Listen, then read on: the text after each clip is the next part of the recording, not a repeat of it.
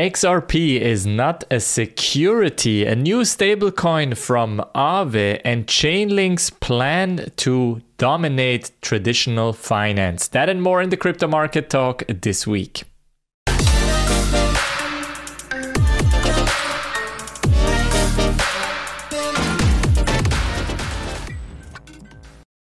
In this week's episode, we will start with Ripple because we have some excellent news on that front. Then we'll jump into Bitcoin. We'll discuss Aave.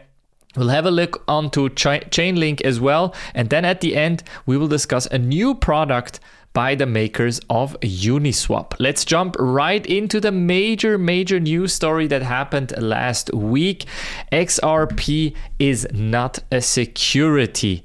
The judge has ruled in favor of XRP, although there were three kind of separate rulings. One part is the selling of XRP to institutional investors is considered a security. The selling of XRP to retail investors via crypto exchange is not a security, and that's the most important part. And if XRP or Ripple is bringing XRP as kind of a, a salary element to its employees and other people, it's also not considered a security. That, of course, has caused XRP to spike around 100% within hours after the ruling was out. July 13th, the SEC has lost the case, and that, of course, has then caused XRP trading to go crazy. We can see it even here in the chart. I marked it here as a potential long position around 100% within the day. It has since retraced to around half of that. So we're still sitting at plus 50 to 60%. So still very, very impressive performance. But of course, it was kind of expected after this ruling. In other news, it also should hold some positive stuff for other altcoins. Of course, Stellar Lumens, which is mostly or was mostly based on XRP, has also pumped quite nicely. Then the other coins such as Polygon, Solana have also pumped because people do expect that now the SEC has lost the case, they will probably lose the uh, altcoin case as well. However, Ripple says US banks will want to use XRP cryptocurrency after partial victory in SEC fight. Now, Ripple is, of course, riding this wave. They are even saying that US banks will start wanting to use XRP for cross border transactions. They, of course, have the infrastructure for it, they have the products for it. Whether it will be a Ripple uh, product using XRP is a whole different question. Of course, they also have the CBDC platform, so quite an interesting development on Ripple's side. And it says here, what, what I mentioned, it wasn't a total victory for Ripple. However, the judge also ruled that the sales of XRP by Ripple to institutional buyers do count as unregistered sales of securities.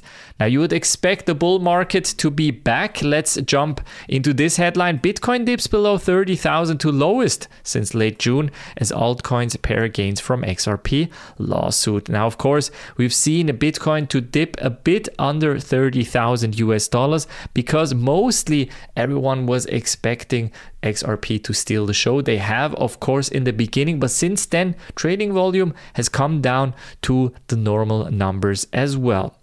Looking at the longs versus shorts, we can see very clearly that around 85 million in long positions were liquidated in the last 24 hours, making up the majority of the 116 million in positions wrecked as the crypto market softens. So, is the bull market not really back? And I think it has a lot to do with the summer. People are on vacation, people are not at their computers right now. Not a lot of people want to be bothered by prices when the weather is nice. So, I do believe that the crypto market will be back, but probably starting in August and September. Right now, the bullish news hopefully will accumulate. Apropos uh, bullish news, we can talk about this digital asset investment product products experienced 137 million US dollars in inflows over the past week. Of course, we're looking at this data from CoinShares once again, and here, fourth time in a row. Again, very similar to last week. I did expect this to be higher, to be honest, after the Ripple news,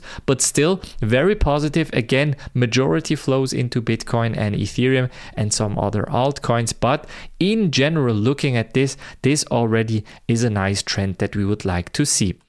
Now looking at the Bitcoin price, dipped again under 30,000, range still intact. Of course, we've had this crazy jump July 13th, uh, almost to 32,000 didn't really break the range or at least minimally and we can still trade this within the range and I still think this is going to go sideways for the moment. The interest is just not there for the moment although we've had this fundamental win for Ripple.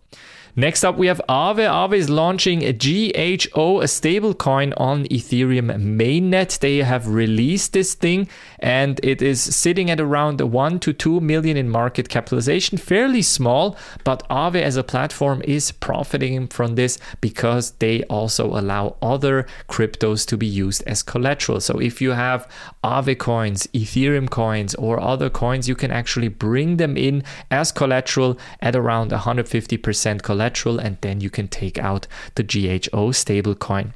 The goal of this is of course that majority of the trading volume will stay on Aave and won't use any other stablecoins that are fairly centralized.